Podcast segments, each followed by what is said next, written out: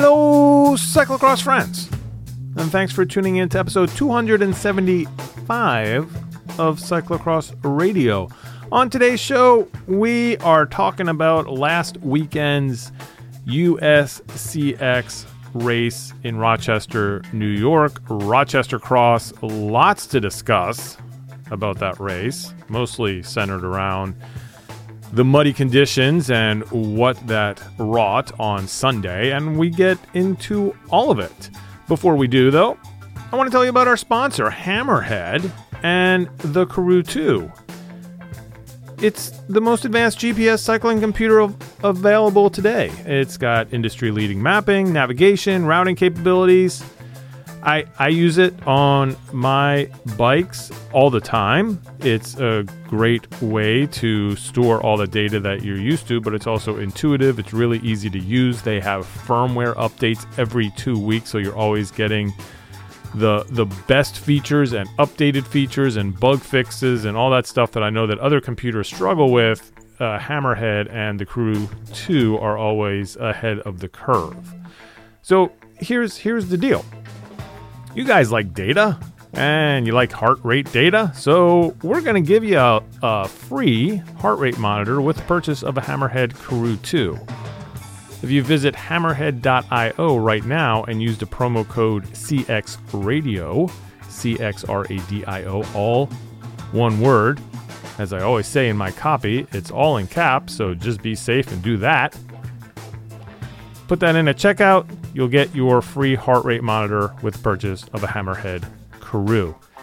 It's exclusive, it's limited time, and it's only for our podcast listeners, so don't forget to use the promo code CXRadio it's a free heart rate monitor with purchase of a Karoo 2.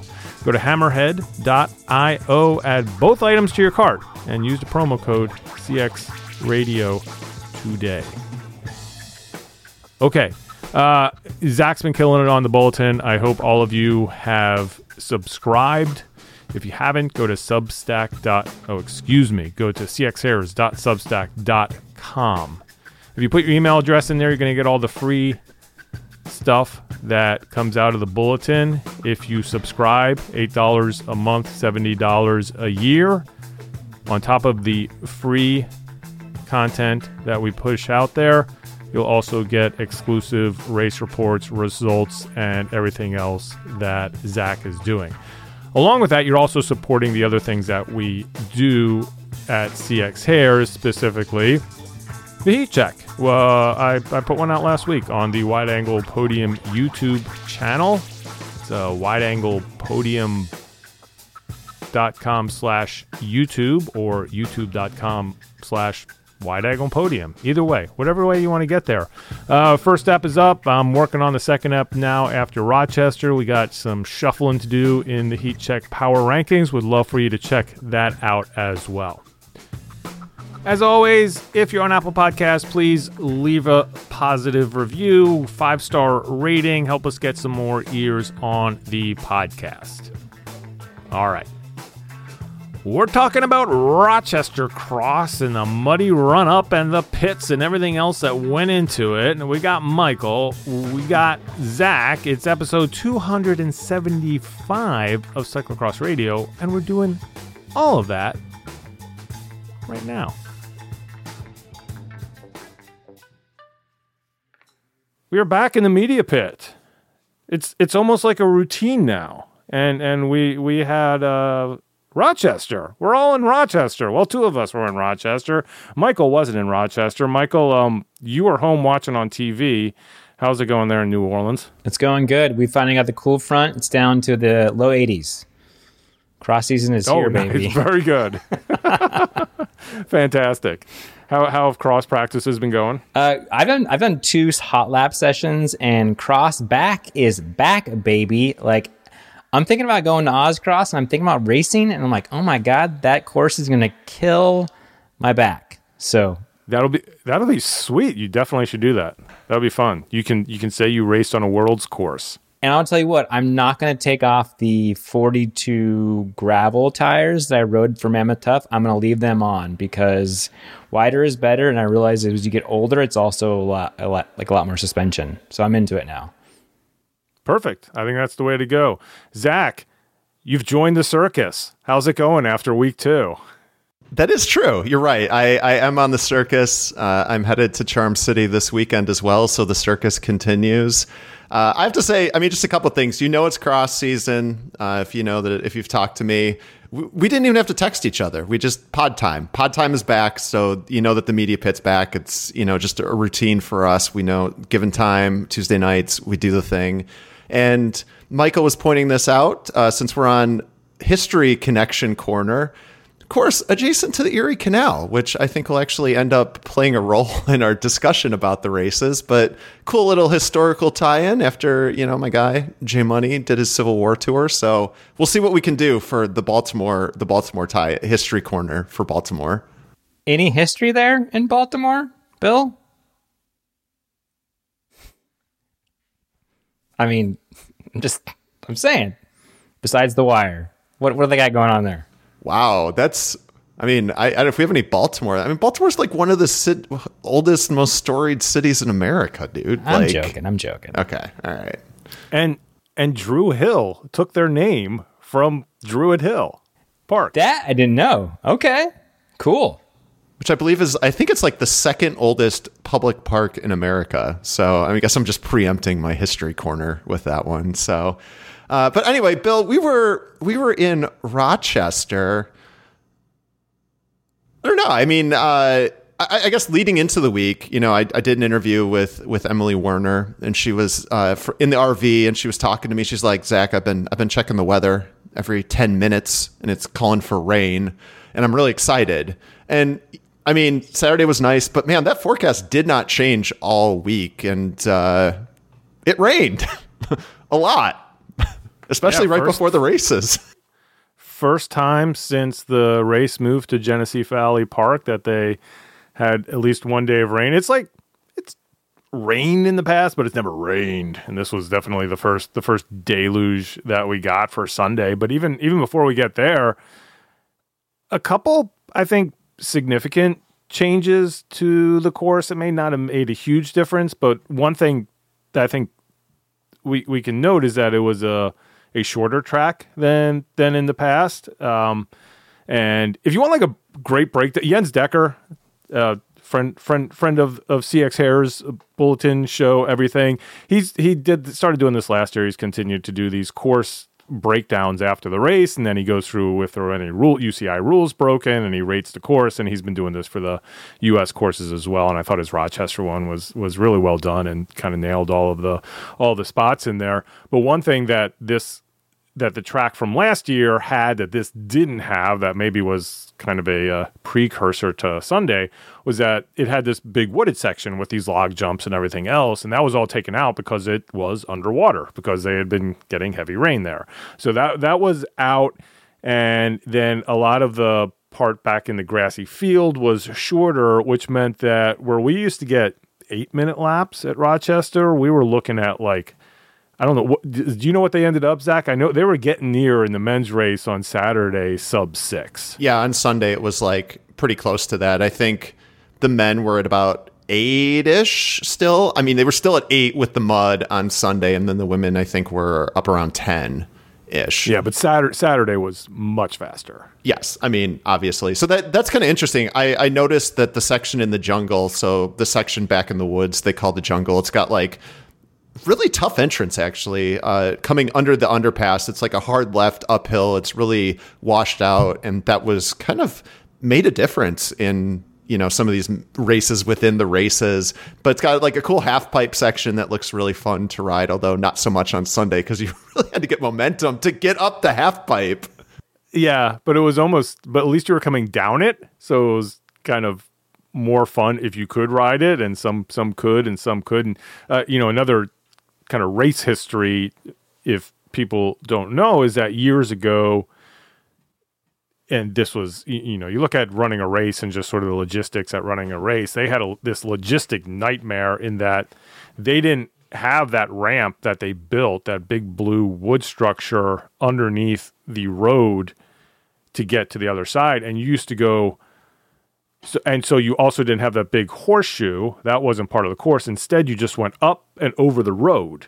and then they needed course marshals there to stop cars so the race could cross the road and then let cars go through again. And it was just, I mean, I, I, can't even imagine the stress of that having this race. And then Scott Page was able to somehow devise this pretty great structure that they built and fit to underneath the um, underneath the the bridge that sort of flattens it out that you can just ride over and, and get through. So much much smoother race now that that we're no longer going over the road. I don't know if they have a lumber sponsor, but it seems like they like building stuff for this race. I, I can't speak to it. The last time I went was in 2019. The flyover, I don't remember being there. Um, I, that seems relatively new. I could be mistaken, but I don't remember the flyover. Was there a flyover?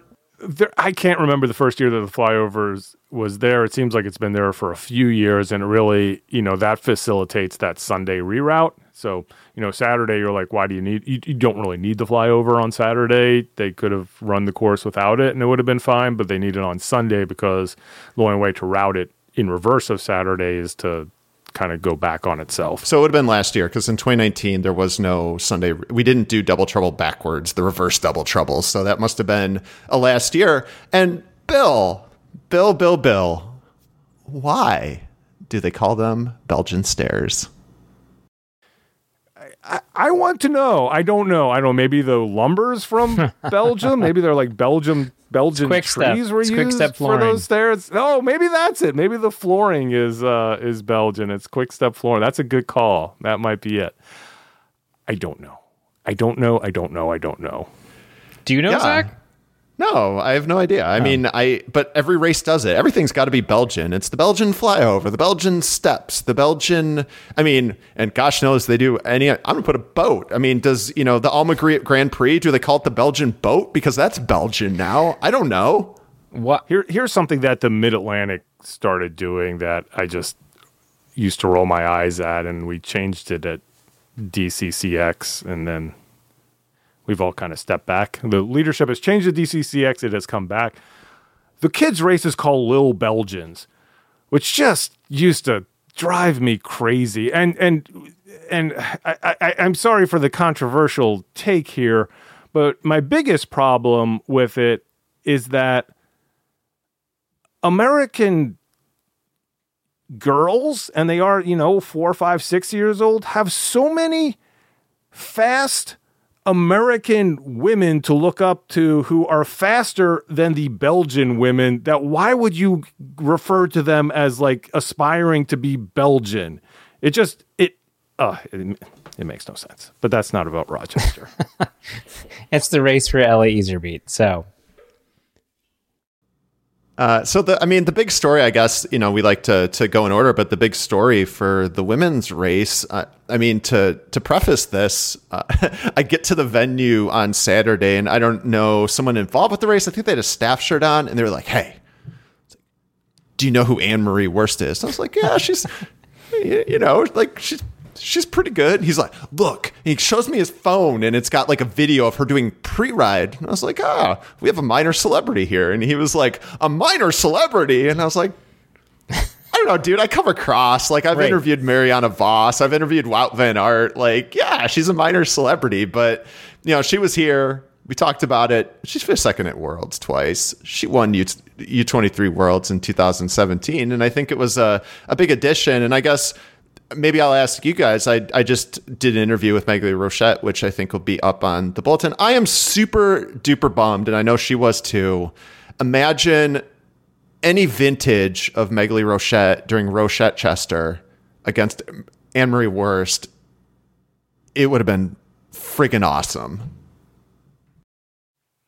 Yeah, because I I think Maghalie just owned that track for years, and you know, we, we always talk about Rochester, where it's kind of this bifurcated uh, course where half of it is a power section, half of it is a technical section, and you know, Maghalie would get to that those power sections, just kind of put her head down and go and just get these huge gaps. And I think that in in top form, she would have really given Anne Marie a run for her money in those sections. And now, you know, her technical skills have improved as well. But that's, I think, you know, when we get into the racing, that's really where Anne Marie shines. She's, you know, a a mountain biker as well, and is has, has a good handle on her bike, and was really able to uh, expertly execute those um, those those technical sections. But yeah, no, it was it was a bummer, and we kind of saw it coming in in Roanoke, you know, where she really wasn't feeling up to par. We talked about the food poisoning and coming off of COVID, and then I know Zach, you, and then she made it to Rochester tried to race, but it just it just wasn't happening. I know that you just talked to her uh, recently, Zach. Any any kind of a sneak preview we can get on on that interview you're going to have out? Yeah, ideally, if it's on the bulletin. I mean, she's I think she's still dealing with long COVID symptoms or long not long COVID, but long long term. You know, it affects you, and I think you talk to anyone who is an athlete who's had COVID, it can affect you for a while. So I think instead of pushing through, you know, she talked about, well, I could keep pushing through or whatever, but she thinks the best decision for her is to just shut things down uh, for the foreseeable future, get healthy, and then try to get back into form. Um, but no, no target date. I think that you know her number one priority is uh, getting healthy. But I did I did leave it open. I was like, you know, could could a race promoter slide into your DMs and you know maybe get you to come do some announcing? And she said that she's going to still try to find ways to stay involved. Um, but it's probably not in the cards because I think resting is really the number one priority for her at this point. Yeah, when I talked to her briefly, she they, they her and David they were saying you know best case scenario sometime in November. I, I'm hoping that this is one of those situations where athletes, I mean, obviously COVID is is pretty serious and those effects are different than getting sick or injured, but sometimes you'll see an athlete who has to take that forced rest and then comes back with like killer legs. And so I'm I'm really hoping that we have seen Maghalie in the past like come into season super strong and just tear it up and then maybe running on fumes at the end. So I this is my hope for Maghalie is that she she gets healthy and like comes back and hits the end of the season Europe really strong and like has just like a good you know wraps it up nicely. That's that's that's my uh, hope for her. Yeah, I mean, it, it sets her up better than she's ever been set up for Worlds if she is able to get healthy and and take this time off. So yeah, definitely, definitely the uh, the the glass half full uh, look at it, Michael.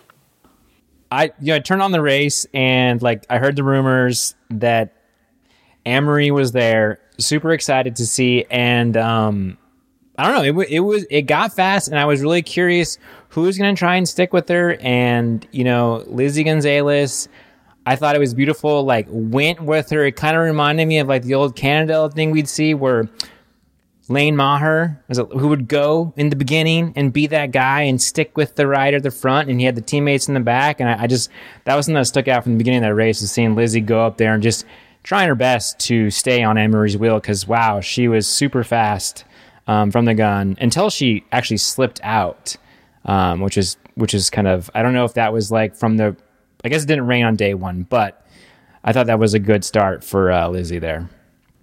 Yeah, the course was super dusty, and I mean, I think you will talk about too for Sunday's race. It was cool to see younger riders just being like, "How often do I get to ride with Anne Marie Worst?" And I'm just gonna to use our my favorite phrase. I'm gonna yellow it, and I'm just gonna like do the thing and you know get off the front with her, um, which was which was really cool to see. And it's you know, I mean, you don't get that opportunity very often. So, and uh, you know, it was interesting to me, I guess, talking to Anne Marie Worst. She seemed she's very humble after the race because I was like, you know, I mean, spoiler alert, she she really excelled in the jungle, and that's where she got her gap, I think, in the second lap.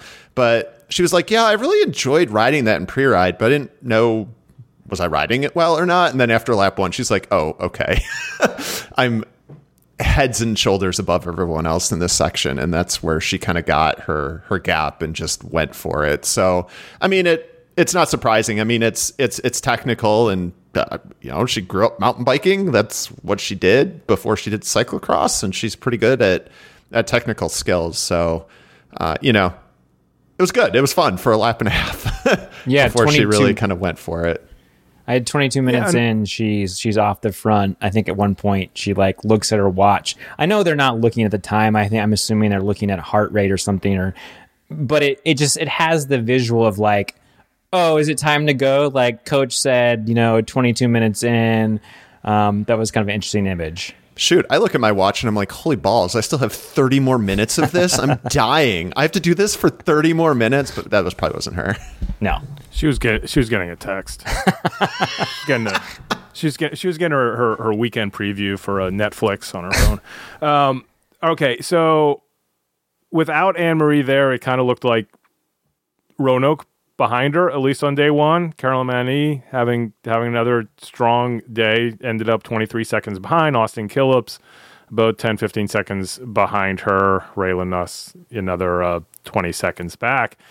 And then fifth place, first time this year, we're seeing Maddie Munro out there. I think uh, this was possibly the first or second time she was on her cross bike since last season. So uh, you know, getting getting used to riding a cyclocross bike um, in a cyclocross race and still pulling off a, uh, a fifth place finish. Pretty pretty nice little reintroduction to cyclocross for her. say it's great to see her out there and it was sort of like oh wow fifth place and then we'll see on day two how she even sort of improves on that Yeah, I don't know if it's necessarily a course that would, you know, it's fast. It's a fast course. Obviously, the technical parts suit her, but I don't know if we necessarily know her as like power rider at this point. You know, she's a mountain biker or whatever. So I, it was a fast race. I mean, it's fast conditions. It was a fast race. I think that's a really nice result for her and probably a little bit of a shock to get that speed back and be racing cyclocross. But, you know, it's a good intro to, to get back, back in the thing and get things going again. Yeah, but it's not like she was also not race fit. I, I think, if anything, she's coming probably to the end of some fitness because they were going pretty hard for those World Cups for the last month or so, ending up, you know, with Worlds and then the the World Cup after it. So I think I think it's it's it's something we see almost equivalent to roadies coming into cyclocross, where they're still kind of getting everything they can get out of their main uh, discipline fitness, and I think that's that's probably what she's got going for her too, and is trying to take advantage of that as long as she can. Uh, Lauren Zoerner, sixth place, uh, best you know C1 finish for her. Great great race there for the 19 year old uh, and uh, and then uh, Sidney McGill. First time we're seeing Sidney McGill this year. Another mountain biker showing up. Uh, first Canadian in the race without a uh, Maghalie there. So. Um, uh, and again, Michael, like you're saying, this is all sort of a precursor for Sunday, but nice race for her as well. Anything else we want to talk about for this Saturday women's race? Should we just stick with the women for Sunday, or should we uh, talk about the men?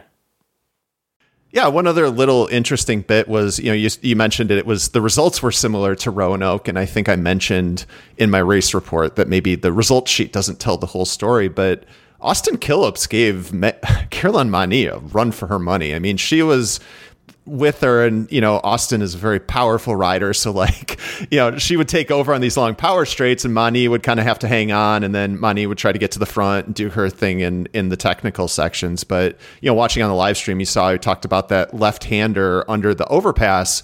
Uh, that's ultimately where caroline mani got her gap in that little mini battle because she was able to ride it. And, you know, Austin admitted in her post race interview that it was like hit or miss for her. And, and that lap, she couldn't ride it. So, you know, it's like a deceptively technical feature that, you know, I think a lot of, you know, maybe it looks kind of easy or whatever, but it was, you know, you're just kind of on rails. It's really dusty and you have to pick the right line and get in the right gear and make it up and over. So, I mean, that was, that was fun to watch. So definitely Caroline Mani had to work for, for that second place on Saturday. Where should we go? We'll do the men. On- Let's go to the men. Day one. I, I just, yeah, I just, first thing, and it's in my mind because of your amazing Instagram reels. Tobin Ortenblad, like coming in hot to like, th- this is the first race of the season. Have I already forgotten Roanoke? Oh, this is his first race or second? This is his first race. Right. So he he came in as as Bill the ultimate heat check.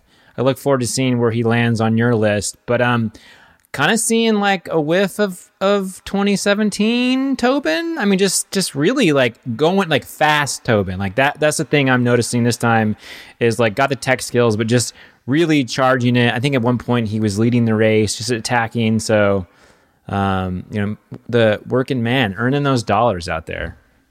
Yeah, I saw Tobin throughout the year because he was showing up for mountain bike races. He did amazing at, at Sea Otter for the XC, got fourth place in the Fuego out there. And then, you know, unfortunately, as Tobin is wont to do, just getting injured left and right. I mean, just, you know, he sliced open his leg. He just, I don't know, wrist or shoulder or something, just always getting injured. But it, yeah, you're absolutely right. He's healthy, he's back, and he looks fast. And just like we're talking about Maddie Munro, he's another guy who has not put his leg over his cyclocross bike except for maybe once or twice before doing this race. In true Tobin form, he's like, cyclocross cyclocross bikes are the worst bikes out there. They're just stupid. They're dumb. They're not fun to ride unless you're racing. I'd rather just go on my mountain bike. I don't want to be on this bike unless I'm going fast. So that's that's Tobin.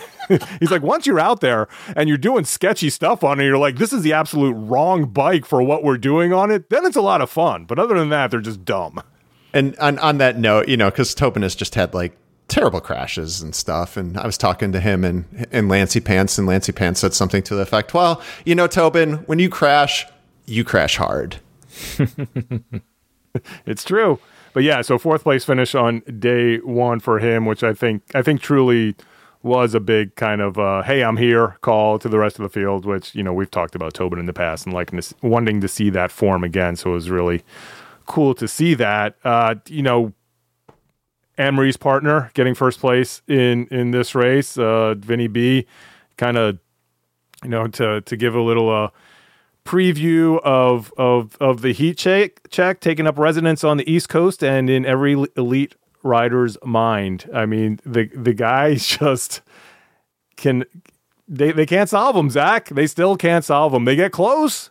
Curtis is trying, but it's just not to be. Yeah, I mean, I guess. Uh, I, I, I, watch a lot of, I think I've shared this. I watch a lot of women's volleyball because uh, the Badgers have been so good lately. And I think like, especially like in women's volleyball, like there's this, like there's hitters that like you just can't solve. Like your block can't stop them. You can't get them, you know, you can't get the ball to them to make sure that they can't hit. You can't get in their head. And, this feels like, you know, a, a, like Vinny B is like just a rider going off for like 25 kills in a match, and like no one has any answer. And I guess volleyball is interesting because it's very strategic. It's like, well, do we change our block? What do we do? You know, it can change within the match, and they just have no answer, no answer whatsoever at this point. I I, I don't know. You know, one one thing that I brought up, Michael, you, I, I'm glad that you brought it up. I was hoping that we'd do like they'd find the Lane Maher to Curtis and Eric's Curtis and Stephen Hyde. Just find those younger riders and be like, look here's your job go do the thing for America. You'll hang on, you'll finish eighth, seventh, eighth, or whatever, but do it so we can beat well, Vinny B. Didn't Scott Funston give it a go? Wasn't he uh, kind of poking his head out of there early? Yeah. Well, and, and Andrew did on day two of Roanoke as well, Strohmeyer. Yeah. So um, they just they have no answer for the guy. Well, I guess you know Curtis White did try, right? He sort of said in the posters interview, he sort of noticed that um, Vinny was back, and I think and Brunner they're both back, and he said, "Well, then I'm going to go." And he goes, and it felt early, but he gave it a good effort. I mean, he he is trying something different, and it was I I found it interesting in the interview with you, Bill. He mentioned he mentioned like I don't know why they were helping him chase me down, and I was like, oh. That's right. Wait, who is he talking about? Caleb? Like, did Caleb take some pulls? And I was like, you got to get Caleb on the. You got to get him on the message. You get like, bro, you like, no, no, no, no, no, no help at all. I, I, I was I when he said that, I was like, thank you for saying it. And I even, you know, later was thinking about you, Michael. I was like, this is Curtis White's crit experience. Yeah.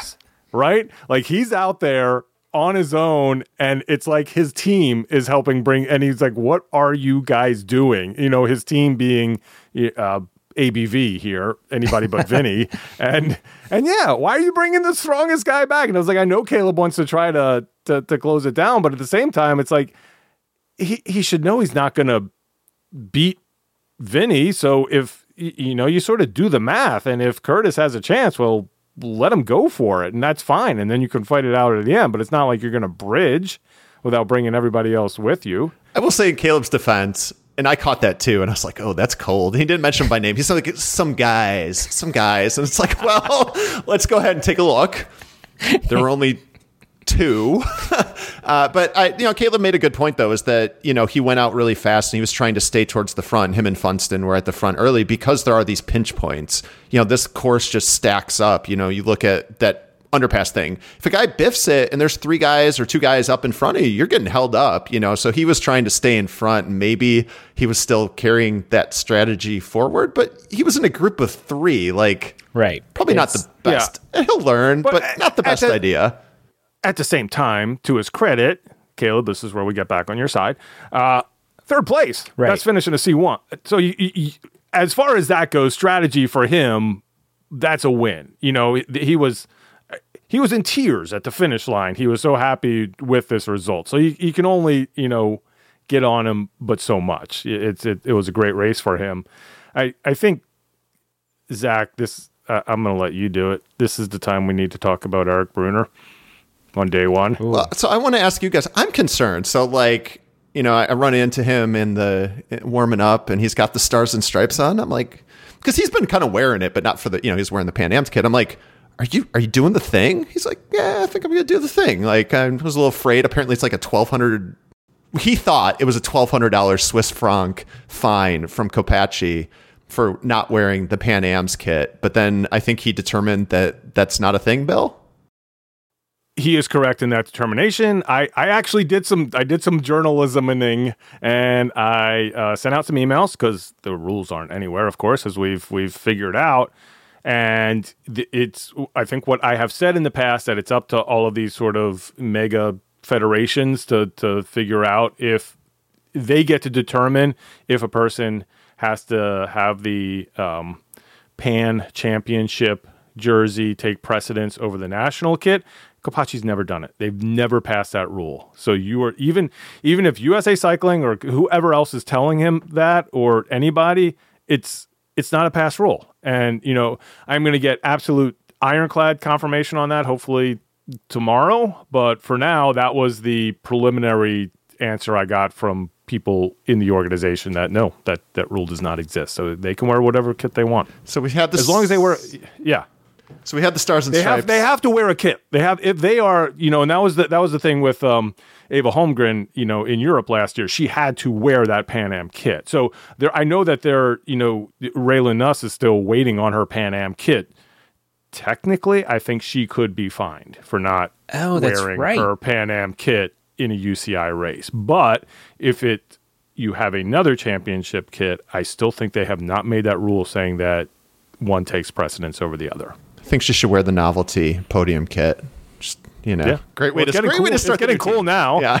Yeah. great way to start the new team. Uh, so I was concerned that I mean, I, Brunner was sharing. You know, he had a bad week in Rochester last year. I was afraid he was just going to bail on the stars and stripes. I mean, he looked phenomenal in that Pan Am kit, but you know, he's not a superstitious man.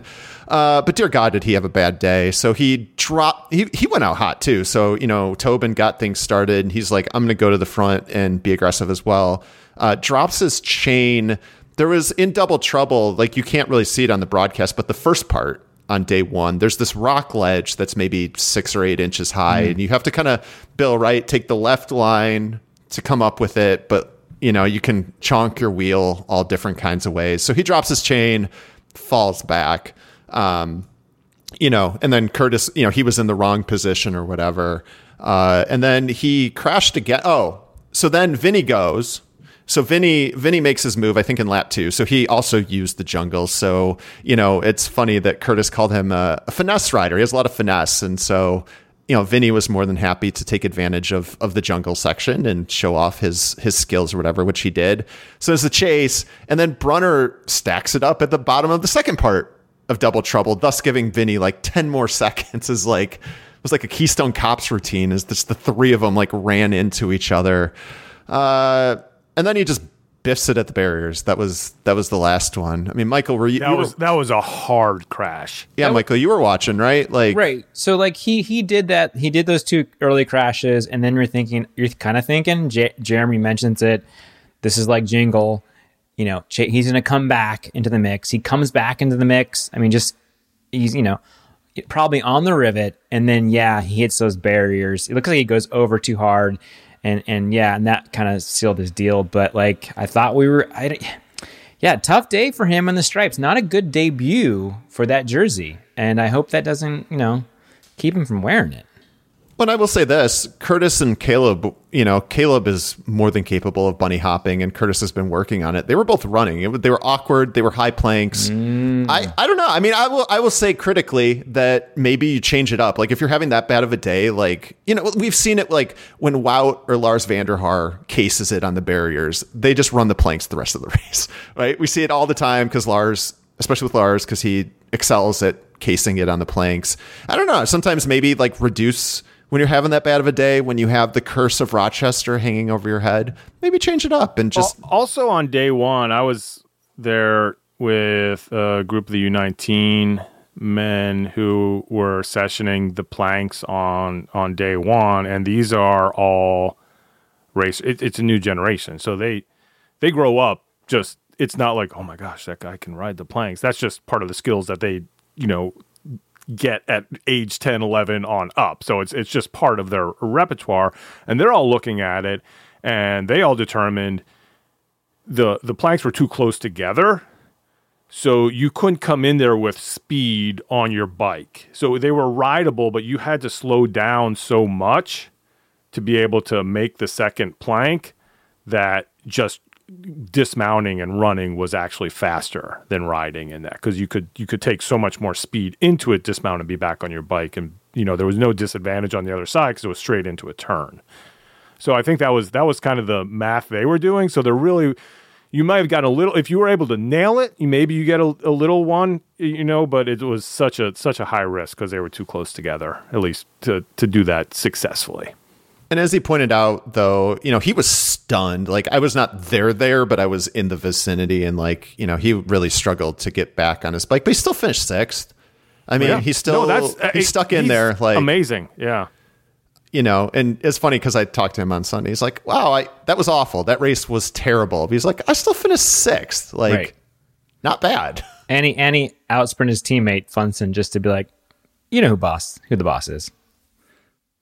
I mean, I think the the story of the day though is Caleb Swartz. I mean, like I for him though, it seems like you know I- one thing that gets kind of lost is last year. I think he was battling with van den Ham for fourth, maybe in the last lap, and he was the first victim of last year's glue spiracy. Um, and so he rolled a tubular. He was going to have the best result of his life in a C1. He's probably going to finish fifth.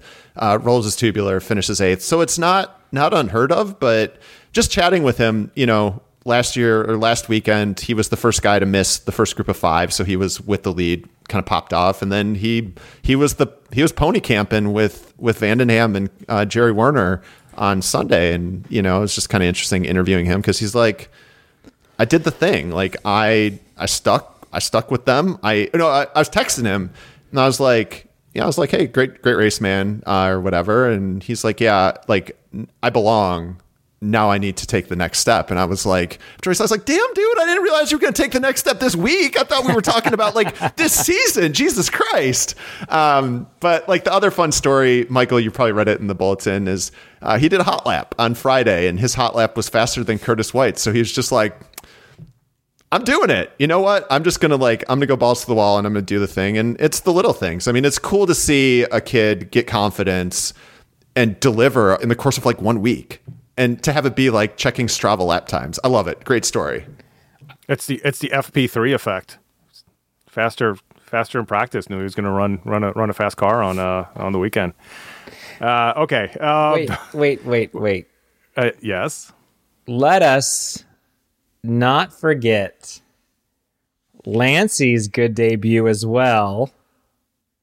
Zach, let us. Oh, I got it. Yeah, his lettuce is phenomenal. No, you, uh, you said no. You said no on Twitter. I didn't, I didn't know. Were you objecting to the nickname Lance? Let it, hate it. Are you are you against that? I don't know why I said that because I just like saying no to your puns. Okay, okay, that's fair. That's I get the groans all day long. That's my that's my acknowledgement of a good pun, Michael. When I'm just like no, that's like Michael, are we saying that lettuce will remain? Uh, you're killing me, Bill. You're killing me. Let's then dive into day two. Thank you. Sunday, it rained in Rochester. I, um, you know, I. For, Michael we're a little flustered too di- Bill. no, no, no, no, no. We're, we're, we're too deep into this world in that what we hear about the most is not the racing, but the pits. Seem to be like the story of the day if you were on site in in Rochester. Do we want to start there? Just kind of get it out of the way? Sure, let's go to let's go to pit pit corner.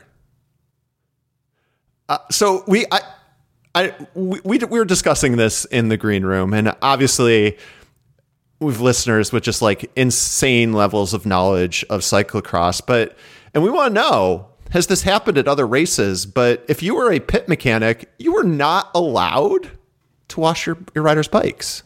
Is that not the case, Bill? Yeah, that was the case. So it's a, a couple things here. They had two. Well, first thing, backing up even farther, as I mentioned 30 minutes ago, there has never been a rainy day to the point that you needed to be constantly washing bikes, a muddy day at Rochester. So this was the first. So as a race promoter, you put all of these processes and all of these things into into pl- into practice and you have them there ready to go, but never have they had to test them under race conditions until Sunday. And and the setup that they had was that they had two wash stations and they had um, two staff Rochester Cross staff members who were manning the power washers. So they were washing the bikes for the mechanics. The reason that they do this, and and and I understand the reasoning. The reasoning is is that if you've ever been in a UCI pit before, one of the things that happens is that there will be a few pit crews who are notorious for just commandeering a power washer and like washing it like it's going to go into a showroom. Right. And they'll take five minutes to wash every bike and just way too much. And the line just gets longer and longer and people are yelling. I've heard about pushing before. You know, it's just, it's, it's just gets chaotic. And this was the solution that these guys, I'm assuming, had a watch on it and they're like 90 seconds or whatever it was for each bike and you get your bike back we know a lot of these mechanics, and they are very particular about how their their equipment is handled, and rightfully so. Uh, you, you know, to the point that they are just they have their way of doing things. They know when things are clean, and there was a lot of complaints that the bikes just weren't coming back clean the way that they wanted to, and and and for that reason, you know, bikes were going through brake pads quicker and just not not getting to be the race performance machines that they wanted or what they would have done in the pits. And it also caused, I think, even then there were backups in the lines because there were only two power washers where they probably needed four or five. Does that kind of summarize it, Zach? Yeah, I think so. But Bill, you made the excellent point that, as far as we can tell, that no one's race result was affected by Yes. this. It was. It seems like the complaints. Uh, you know, we we did some journalism and we talked to some of the mechanics. It seems like a lot of the complaints had to do with just breakdown of of brake pads, chains, and stuff that might need to be replaced a lot quicker because they weren't cleaned the way they ne- they needed to be uh, to avoid that extra wear and tear that you are you know that you don't want. and that's not to minimize the concerns that were going on. I get it. I I understand that everybody who was upset about this, I understand the emotions that were happening. I think it's almost we were in a good spot that in the end, I don't think and I may be wrong and you can tell us, but I don't think if you look down the results that anybody could say if not for, you know, the grime on my bike or not getting my bike cleaned, uh, I would have been in a different position. Also, we didn't have the case, you know, we were talking about where else were the, you know, we could go into the whole hour about different pits, but you know we were talking about Louisville and you know during the Pan Am year, and and they they fixed it for nationals, but during Pan Am's it, the the pits were really bad, and they they caused a huge puddle and they caused a backup, and in that instance you saw people coming to the pits for a new bike and their pit crews were waving them off because they didn't have a bike there because it was not you know they just didn't have a clean bike. They were still waiting in line to get it clean. So that was not the case and yeah, I don't know if it necessarily affected the results, but it wasn't optimal. And we love all of our mechanic friends, and they like to obsess about things, and this has kept them busy for the last couple of days. Well, you know, it's good that they obsess because that's why they're good at what they do. Absolutely right. My my only question was has is this like this happened before where they like the mechanics can't wash their own bikes? I, I haven't seen it. Curious, maybe we'll put out the listeners. I, like I feel like I've seen I I don't I, I feel like there's been a race that I've seen this at, but I, I may just be making that up. So I'd love for somebody to chime in and, and let us know. And, Should we? Um, and I, I, I was here's a transition for you, and maybe it didn't affect anybody's um, bike because there was a different log jam that really just kind of made it easier for the front three to get clean bikes, and then there was like ten minutes before the rest of the field could come through because of the not a run up, it was an unwalk up. Yeah, I so I did not take photos there in the first lap. I went to Double Trouble. I mean, I think that is Rochester is cool if we're going to go to Photographer Corner. It's very spread out. It makes it very challenging. You have to make decisions about where you're going to go, and you're kind of stuck there. So that's kind of a bummer. But I think the other payoff is it has a lot of really awesome photography opportunities. But I'm coming over. I'm going, you know, walking towards the uh, uh, that bridge thing that was constructed, and Bill's like were you there for lap one? And I was like, no, I'm just getting here. You're like, it's total chaos. and then you just walk, kept walking. it was, and I, I, didn't realize, I didn't realize until later, till I watched the live stream, Bill, what you were talking about. Yeah, it was.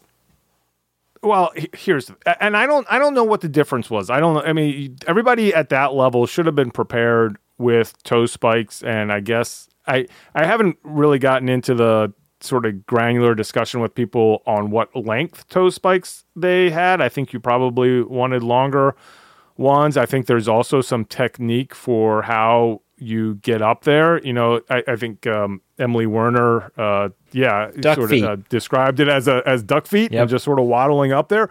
And if you look, you know, Annemarie Worst, she's the first one to it. She's the first one up, and she's got it. She's got almost like she's um, snow.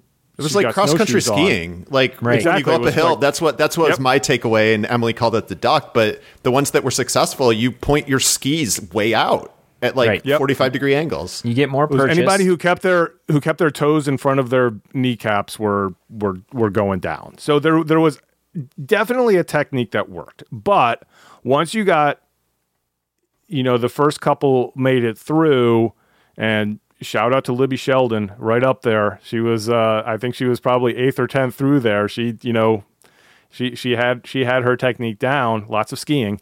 Um after that it's like anything else. One person slips and it's just lights out for everyone behind. And they were slipping down and they were piling up and and you know people figured out if they run through the woods because the tape no longer existed, so you could run through the woods and you can get traction there. But even that, once you got to the top, you had to take a right turn and cross everybody who was coming up to your right who was up there before you. So that was another log jam once you got to the top. I mean, I, I know I saw um, Raylyn Nuss trying to use the tape, and that came down on the other side, and it just it. I know it made for great videos. I have the whole thing on video. I kind of wanted to show the people who made it when I released my video instead of just the more you know sensational stuff that happened behind it, but. Yeah, I don't know. I think I think Jens uh, in his uh, write up made a really good point that there there was a solution to this, and and that that was the the little hill that was next to the uh, half pipe. You could have come off of the bike path earlier where we were all walking and just gone up that hill and it was a much more gradual climb and that would have taken you straight into the woods and it was also you know it hadn't been beat up from the day before so it was still all grass well there was also it might have been there was the descent too I, I don't know if that's the part that he was talking about from from saturday but i mean i guess my question for you guys i mean i got you know i, I think this was a topic of conversation i got texts about it should courses be rerouted based on conditions. Is that against the spirit of cyclocross? No, it's in the rules of, of cyclocross that it has to be. You have to be able to to get through the course. Right. You you can't you can't have an obstacle that isn't. I mean, the the rule that's in there is like acrobatics and then other stuff. I think that is within the the rules that that is something that probably should have been changed. And you know, you change it b- before the race starts, and I think and then you tell them at the start line that that's that's been done. But I mean, you know, the other arg- part of the argument is that four riders did make it through, and I understand that the pileup caused a lot of the other people, but it's like okay, well then it's like that's a pretty unique that's a unique challenging part of the course and like it's still like was challenging every lap and there's not as many people but it's harder to get up so it changes the race it's a dynamic it's like then is do you reroute the way into it um to, Yeah. as opposed I think you keep. I think you keep it. I mean, a- and look, this isn't like. I, I hope this isn't you know looked at as some as as poorly on the course designers and and the organizers because I, I think it you know it just is what it is. But I do think you're right, Michael. The people that were prepared for it got up it quickly. The people who were a little farther behind, you know, may have been prepared, but then they had to get through the people who weren't or just had bad luck and were slipping down. But at the same time, we see at Namur every year where the the first half of the field gets through and then there's a huge bottleneck and people are just dead stopped for 10 15 20 seconds until they get going again so this isn't unique Yeah, and it's I mean it's kind of interesting that it it depends on when you race too because it rained for a good 2 hours. I think so the I'm curious Bill if you were there during the junior races. So the junior women's race goes off two races before the elites. It just starts it wasn't a downpour but it was a steady rain that like unless you were working, Bill, the rest of us were just staying staying in the pavilion because we're like, all right, I got two hours in me. That's it. That's what I'm doing. That's what my camera equipment has. I mean, so it, it rained a bunch, but then then it stopped. The sun came out like at the beginning of the elite men's race, and it actually started to like dry up. There was like a half lap where it rained a bunch, and then it stopped again. So you know, I mean, part of it. I'm just thinking back to Jingle Cross in 2018 was a year that the women went second. Men's race, fine, no big deal, whatever. But then it just starts pouring for the women's race, and the course just turned into a, a, a slippery mess. And, you know, I think it's unfortunate. They may be like, well, you know, I mean, some people might say, well, that shows women versus men, but it's really just in cyclocross, it's about when it starts to rain and what time your race is at. And it's a total Yeah. crapshoot. and for the men's race it was still hard but it was it, it, it was tacky you know it was it was it was different conditions for them because it was really before it was right before the women's race where it got its worst and i guess the reason i went there is i just ran into a guy who was on the course who was watching i think uh, watching people uh, practice before the women's race and he was like have you been to the run up i was like no why he was like it's insane Right. you need to go to the run up and i was like all right i'm going to go to the run up first and he was right So it was interesting to watch it on TV because I instantly, I, I sort of like, my tweet was like, oh, this is bad. And because I was thinking, like, I knew that this image was going to be the lasting image, like the most popular viewed piece of content. This weekend is going to be, you know, out of context cycling screen grab of the broadcast. Um, and it's like, on one hand, sure, it is kind of funny, it's lighthearted, but on the other hand, it's hard because we really like cyclocross. We think it's a challenging uh, sport and it's dynamic, and like these are athletes.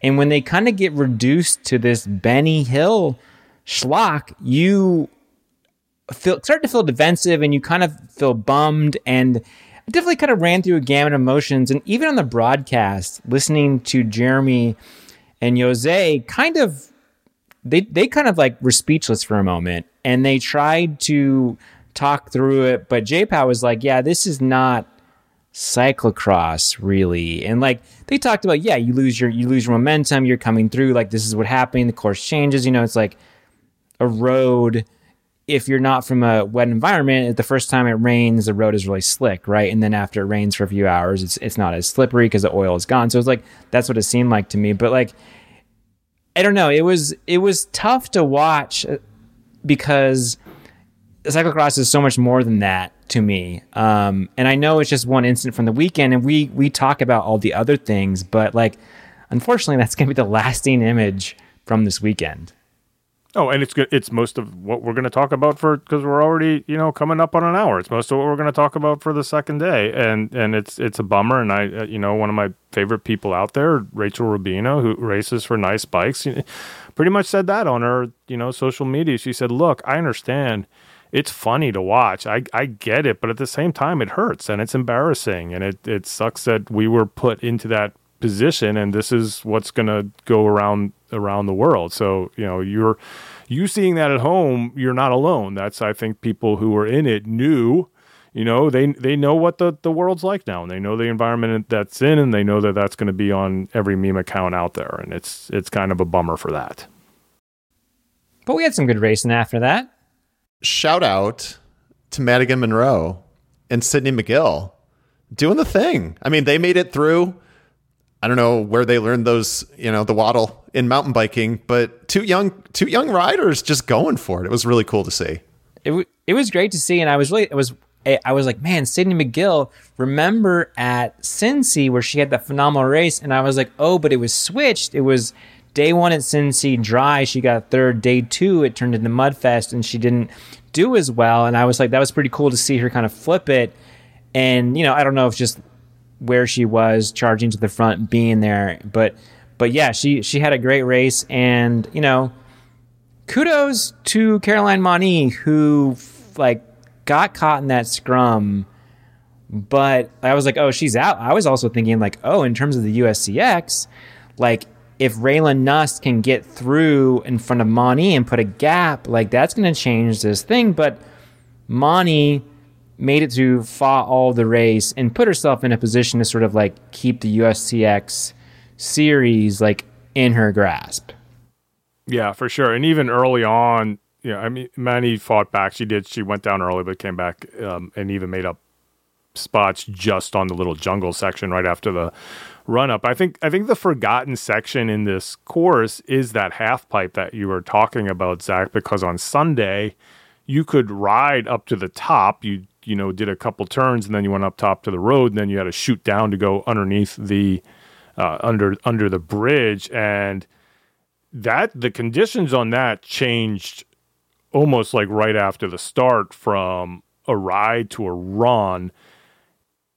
Anne-Marie, Maddie, and Sidney McGill all were somehow able to ride that cleanly. And, you know, they had the right line. It was the high line. They all knew the line, were able to get through. And I think that really pushed them out pretty far right away because after them, there were a lot of riders who went down and they lost five to 10 seconds there picking it up, or they had to dismount and run. And then even running was pretty precarious until you got to the, the wooden bridge under there. And, th- and that, I think that that was, that was one of those spots that it wasn't necessarily a bottleneck. It really was what we love to see. And yes, you can even say the run up was this too, because the people who knew the skill could do it, and the people who didn't know the skill couldn't do it. It's just it the penalty wasn't 30 seconds. The penalty was five seconds, which I think is more reasonable for for those that could ride it straight through. Those that couldn't, you're really losing time every lap there. I like how our takeaways are all kind of condensed to this one part of the course because the thing that you know my takeaway we talked last week about um, Vinny B and just his like elite remounting skills, like these little nuanced things in cyclocross that we take for granted. You're like, yeah, whatever, it doesn't matter. Um, but after that, they kind of went to I mean it was completely unrideable for everyone. They had to dismount, run around an off camber, go up the the road embankment and then remount right away on top of a slippery hill on a very steep slippery hill and go down uh, you know the fun run the the fun sledding section or whatever. And just how quickly Annemarie Worst got back on her bike was what earned her the gap that won the that basically put her ahead of Madigan Munro. And it was just interesting to me to see like the skill of just remounting getting back on your bike how much faster elite riders are at these skills. For me, it was just really cool to to see, and then she was kind of able to ride with that and you know get a gap. But uh, just very similar to what we saw with Vincent on some some quick moves. You know, his bunny hop on day two of Charm last year. He's just that much faster at this basic skill of cyclocross. It's just it was cool to see. Yeah, and even you know we didn't talk about that one either. But then that was that was the section two that we had people sliding on their butts down down that, which I thought was was fun. But it was what I you know I I heard even the the ve- venue comment uh, announcers talking about it. They're like these elite women have to dismount and slide on their butts, and I'm like, guys, your top riders were not doing Right. that. People were having fun Right. in it and they were doing it and it didn't really affect their race at all. But the people at the top have the skill to be able to make that turn, get on their bike and ride it and ride it fast. And that's what Anne Marie was doing. That's what Maddie was doing. That's what everybody at the top of that field was doing. So I that that part yeah annoyed me a little bit that it was being couched that all of the women were doing this where it was just you know a hand it was basically one person did it and everybody was like that seems like a pretty good idea i'm next That's what I was thinking. I was like, that doesn't look faster than riding, but I guess at some point, because the way the race broke out, it's like it's fun. Like you're not gonna, you're not gaining on anybody. You're not losing spots. Have a little slide. You're like the person who's you know years ago would be last but could you know jump the barriers on and ride them Right. so Yeah. you're a you're you're you're giving something you're giving something back so good for them I almost wanted, I almost forgot to do the wide angle podium cross podcast tie in. Kevin Bouchard Hall, he raced on Saturday. Oh. Uh, he was there from Nowhere Fast. He was racing Nice. with with the kids. Um, but I, I was I actually went, I went out to dinner with him. We went to Applebee's. We went to the finest that Rochester had to offer. It was good. The server did not recommend the Cheetos hot wings, so we, we called an audible. Uh, but he was just talking about how in these fields and with you know a lot of younger riders that like you have to like throw yourself into these races with reckless abandon. And I was looking at that feature and I would have done the same thing. It was dangerous. And I think probably riders made the calculation that like I could crash racing for 20th place or I could slide on my butt and it'll be fun. It's like I would have made the same calculation as well. Like it just not worth it to go down that. I mean, it was dangerous. So, I mean, kudos to them, and it was fun. It looked like they were having fun, and I had some fun with it on Twitter. There were some riders that had really good remounts after that. Like Hannah Arensman skated at the end; she just popped right back up. And another, you know, Ivy Audrain, she used the c- concrete, just popped right back up. So, I know, it was kind of fun, and I don't know, you know, I don't, I don't blame anybody who did that. Like I would have done the same exact thing. Uh, so uh, end of this race, you know, we had some exciting, some exciting uh, finishes to this one. Annemarie Worst, of course, taking taking the win by over forty seconds. But after that, and you know, Michael, you you put out on Twitter that we were going to tell you what happened. Sorry to say, we were both at the finish, so we don't know what happened either. But we're looking at uh, this group come by. I mean, Maddie Munro basically has this race in hand most of the way, and then uh, Mani and Sidney McGill catch up with her, and they're they're right there, and and they come to pit two, and they're all together. They're like the gap is gone, and then Mani it just like puts in this huge attack right at the end of pit two and takes off, and she's got like immediately five or six bike lanes, and we're like, a, how did she do that? And B, she's actually going to come from, as you said, way back and get second in this race. And it's just insane.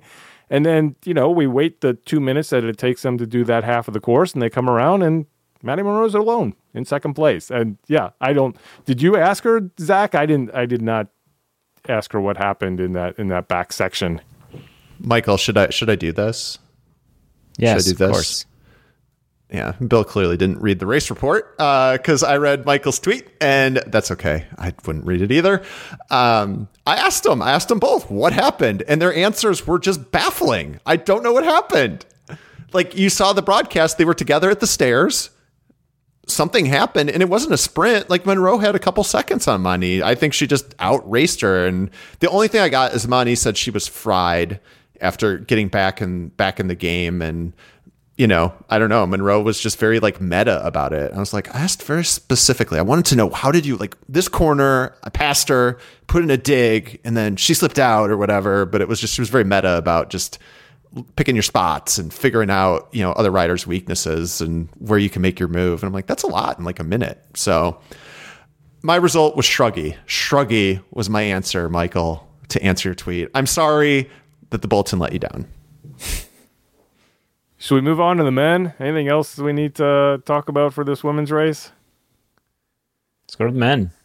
A little bit of a carbon copy of what we saw on Saturday. You know, I Vincent's going to win these things, and he he did again. And Curtis White's going to try to do something to change the result, and he didn't again. And I guess the best thing we can say about this one was uh, Brunner was kind of back on his game. Yeah, he only crashed twice. So I mean, he's definitely we're we're moving up uh, at the same spot. So I no he he crashed going into pit two. It was a right hand corner. He just made like a careless mistake and put him back in fifth. And to his credit, he battled back in the game. He did. He got up there. He was trying to make moves. He said he's like you know he was in front of Curtis going to pit two, and he's like I was going to try to force him to make a mistake, and instead I crashed at literally the exact same spot. And then from there, uh, Curtis was going. I have to say though, you know, for Curtis, he's from kind of upstate New York. He considers this a home race. He had a lot of fans there, and it was cool to see. I think he felt that. He talked a lot about just you know how proud he was and happy and excited to race in these conditions. But there were like some dudes and the announcer, because I was running to the finish from being backed by Double Trouble or whatever, and there were some announcers like, "Oh, and Brunner goes down." And there were like a group of dudes who started cheering. We Oh, have like no. animosity in cyclocross. We have like people who have favorite riders who are cheering for the misfortune of other people. That's That's what we- interesting. I, it's interesting. I was like, wow, man, I didn't know you guys felt that way about Eric Brunner, but I think it was more supporting Curtis. But we had fans of Curtis White who were cheering misfortune for others. We don't see that all the time.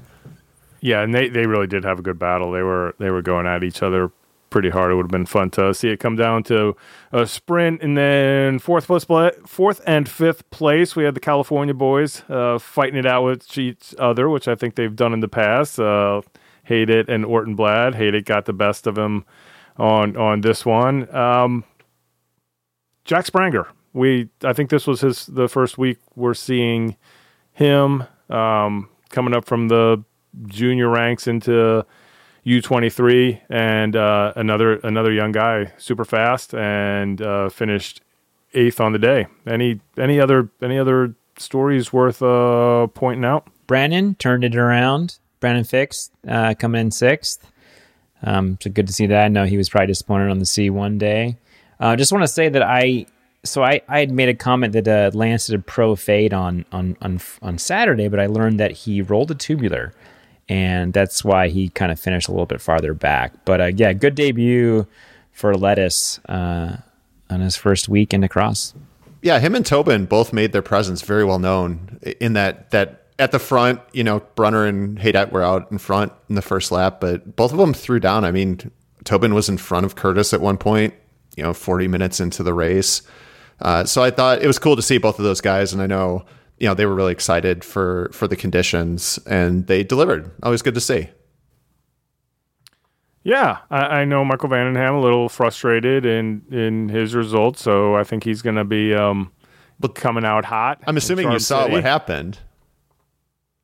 Oh, so this is this is great. So I mean, Michael. Oh, oh, in the beginning of the yes. Oh yeah. yes, I did. So there's a little there's a little rivalry brewing between Michael van den Ham and Caleb Swartz. I don't I don't know why. They just they seem to be interlocked or whatever. And you know, Michael Caleb finished just ahead of Michael on on Saturday again, and uh, Caleb responded by just wiping out and crashing Michael van den Ham out at the beginning of the it race. was it was it was like a scene from Top Gun, and he had him like locked in, like he just straight for van den Ham. Just, uh, the, the hilarious thing, you know, and this was the American doing it to the uh, Canadian. You know, you almost think it would be the uh, other way around, but van den Ham was laughing and saying, "Yeah, Caleb was apologizing as he was sliding towards him. Yeah. like he was pre-apologizing for hitting him as he's on the ground sliding." I mean, so good result from Kayla. I mean, he battled back, like, because that, so then he crashed into, like, other guys. Like, he was in literally third to last place, leaving the whole shot bill I went to, and I was like, oh boy, Caleb's in for a rough day. I Because I didn't see what happened. I just, it was one of those where I, I talked to, to Jeremy, friend of the CX Hairs, uh, Jeremy Blade Peshka, he's like, yeah, Michael van den Ham was near me. Like, that's just, that's, it might mean I got a good start, but it probably means that it's really bad for Michael. right? It's like when Wout was in like 57th place right. at uh, Hulst last year. It's like, and, and, there were juniors from America, or, you know, U23s riding with him. It's like this. This isn't good. It's cool. It's not good. J Money update. 11th on day one, 13th on day two. The, he's just he's just working his way up. It may happen. You know the the the the heat check. He's he's slowly making making an argument.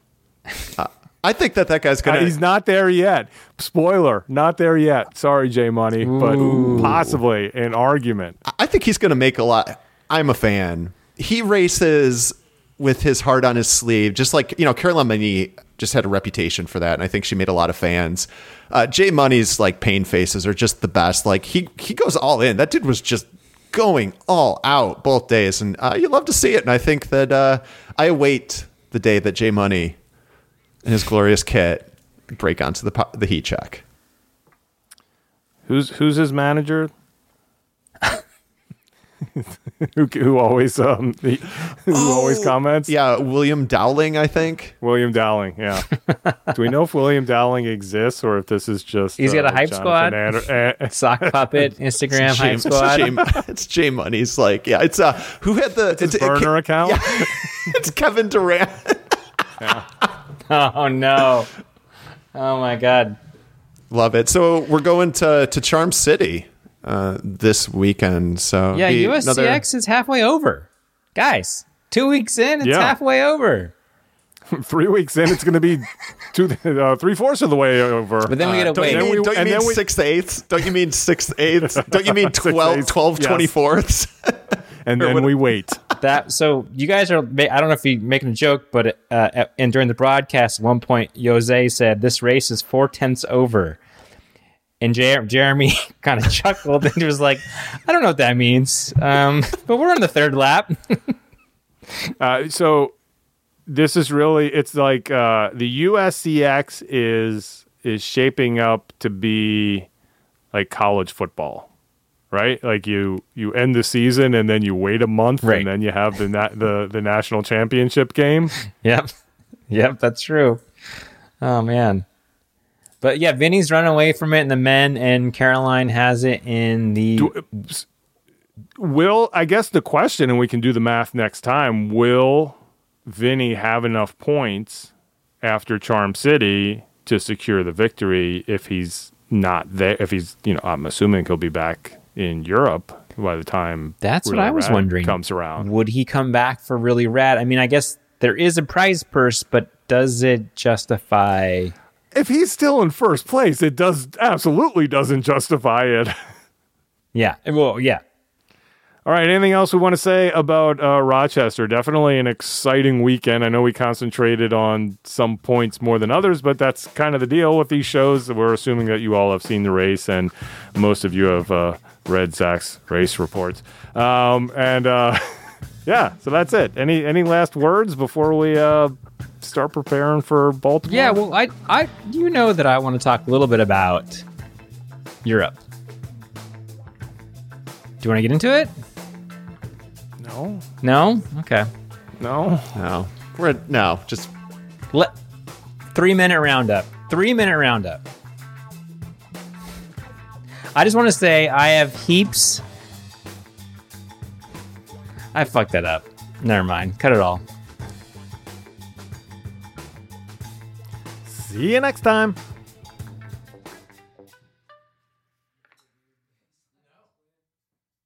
The Slow Ride Podcast Three Idiots Who Are Usually Wrong. The Slow Ride Podcast, the titanium of podcasts. The Slow Ride Podcast. It's like if David van der Poel had a podcast. The Slow Ride Podcast, the Zwift racing of podcasts. The Slow Ride Podcast, find the real advice. The Slow Ride Podcast. The Arrow Helmet of podcasts. The Slow Ride Podcast, sport leader coming through. The Slow Ride Podcast, when's Lance gonna sue us? The Slow Ride Podcast. The experts in French cycling. The Slow Ride Podcast, official fan experience zone on Facebook. The Slow Ride Podcast. The gravel bike of podcasts. The Slow Ride Podcast, both vertically and horizontally compliant. The Slow Ride Podcast. New episodes every Tuesday.